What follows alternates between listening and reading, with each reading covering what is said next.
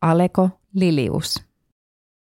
Aleko Axel August Eugen Lilius. Toinen huhtikuuta 1890 Pietari, Venäjä. Viiva 24. kesäkuuta 1977 Helsinki. Oli kansainvälinen seikkailija, lehtimies, liikemies, Persian konsuli, kirjailija ja valokuvaaja. Useimmat Liliuksen kirjoista ja lehtijutuista perustuivat hänen matkoihinsa muun muassa Kiinassa, Marokossa ja Meksikossa. Elämä ja ura. Aleko Liliuksen isä oli esikuntakapteeni Axel Lilius ja äiti kenraalimajori Julius Starkin tytär Natalia Stark. Aleko Lilius toimi ennen ensimmäistä maailmansotaa ja sen aikana liikemiehenä Suomessa. Eräs hänen tunnetuimpia kauppojaan oli uuden Karlepyyn rautatien ostaminen. Rata oli aiheuttamassa uuden Karlepyyn kaupungille ja konkurssia, kun Lilius osti sen käteisellä. Kiskot hän myi hyvään hintaan venäläisille ja liikkuvan kaluston eri rautatieyhtiöille. Suurin hyöty tästä oli se, että kyseinen jo varhain hävinneen radan kalusto tuli kuvattua tarkemmin kuin monien muiden. Lilius teetti kalustosta hienon valokuvallisen myyntikuvaston, jota sitten on hyödynnetty paljon radan historiaa tutkittaessa. Samoin on sanottu, että hän kätki viimeisen jäljelle jääneen radan matkustajavaunun, joka ei kelvannut kenellekään, syrjäiseen latoon Imatralla, etteivät venäläiset takavarikoisi sitä. Sinne vaunu unohtui vuosikymmeniksi, kunnes lopulta löytyi, kun rakennus vaihtoi omistajaa. Monien vaiheiden jälkeen vaunu päätyi Jokioisten museorautatielle. Keväällä 2010 neuvoteltiin vaunun siirtämisestä Kovjoelle, koska sinne se sopii parhaiten. Siirto toteutui vielä saman vuoden aikana Suomen rautatiemuseon luvalla ja valvonnassa. Vuonna 1911 Lilius lähti Yhdysvaltoihin. Vielä vuonna 1916 Lilius oli Suomen eniten verotettujen joukossa, samoin kuin hänen pankkinsa Helsingfors Privatbanken. Liliuksen liiketoimet päättyivät kuitenkin konkurssiin, minkä jälkeen hän työskenteli toimittajana. Tammikuussa 1918 Lilius onnistui diplomaattisen luovimisen avulla selviämään sisällissodan pahasti koettelemassa Helsingissä. Paria nimellistä kyselyä lukuun ottamatta Lilius perheineen sai olla sivullisena, vaikka Helsingissä olikin hyvin rauhatonta. Hän pyrki pysymään puolueettomana, joskin hän pelasti muun muassa erään lumihankeen haavoittuneena hylätyn nuoren suomalaisen kadetin hengen.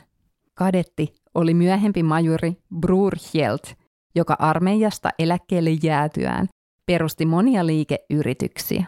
Tunnetuimpana maamme urheilusukellusalan edelläkävijä Optomek Oyn.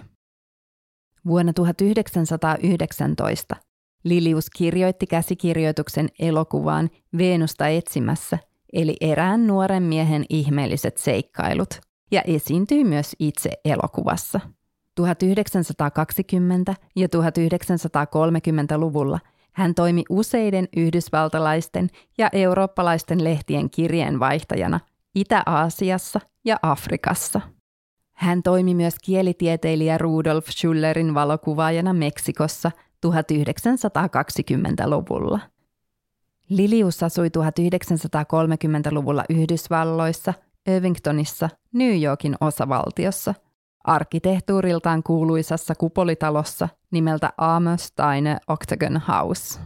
Ja 1950-luvulla Marokossa vuodesta 1958 hän asui Helsingissä ja toimi muun muassa maalarina. Lilius oli naimisissa Yleisradion pitkäaikaisen kuuluttajan ja puhetekniikan ja lausunnan opettajan Ebba Alma Naemi Liliuksen, omaa sukua Jakobson, kanssa. Liliuksen elämä oli niin rikas ja vaiheikas, että hänestä käytettiin 1960-luvulla toisinaan epiteettiä suuri seikkailija. Tom Östling on ohjannut Liliuksesta dokumentin Musta lammas 2008. Teoksia. Veenusta etsimässä eli erään nuoren miehen ihmeelliset seikkailut. Elokuvakäsikirjoitus 1919. Herr C.G.'s politiska affärer. Novelli 1919. Resor o Aventure i Mexico 1924. Min kinesiska krigsbok 1928. I sailed with Chinese pirates 1930. The Romantic Thousand Islands, The Towns and Times 1948. Turbulent Tangier 1954. Lady Jaguar 1956. Nuori mies panee toimeksi.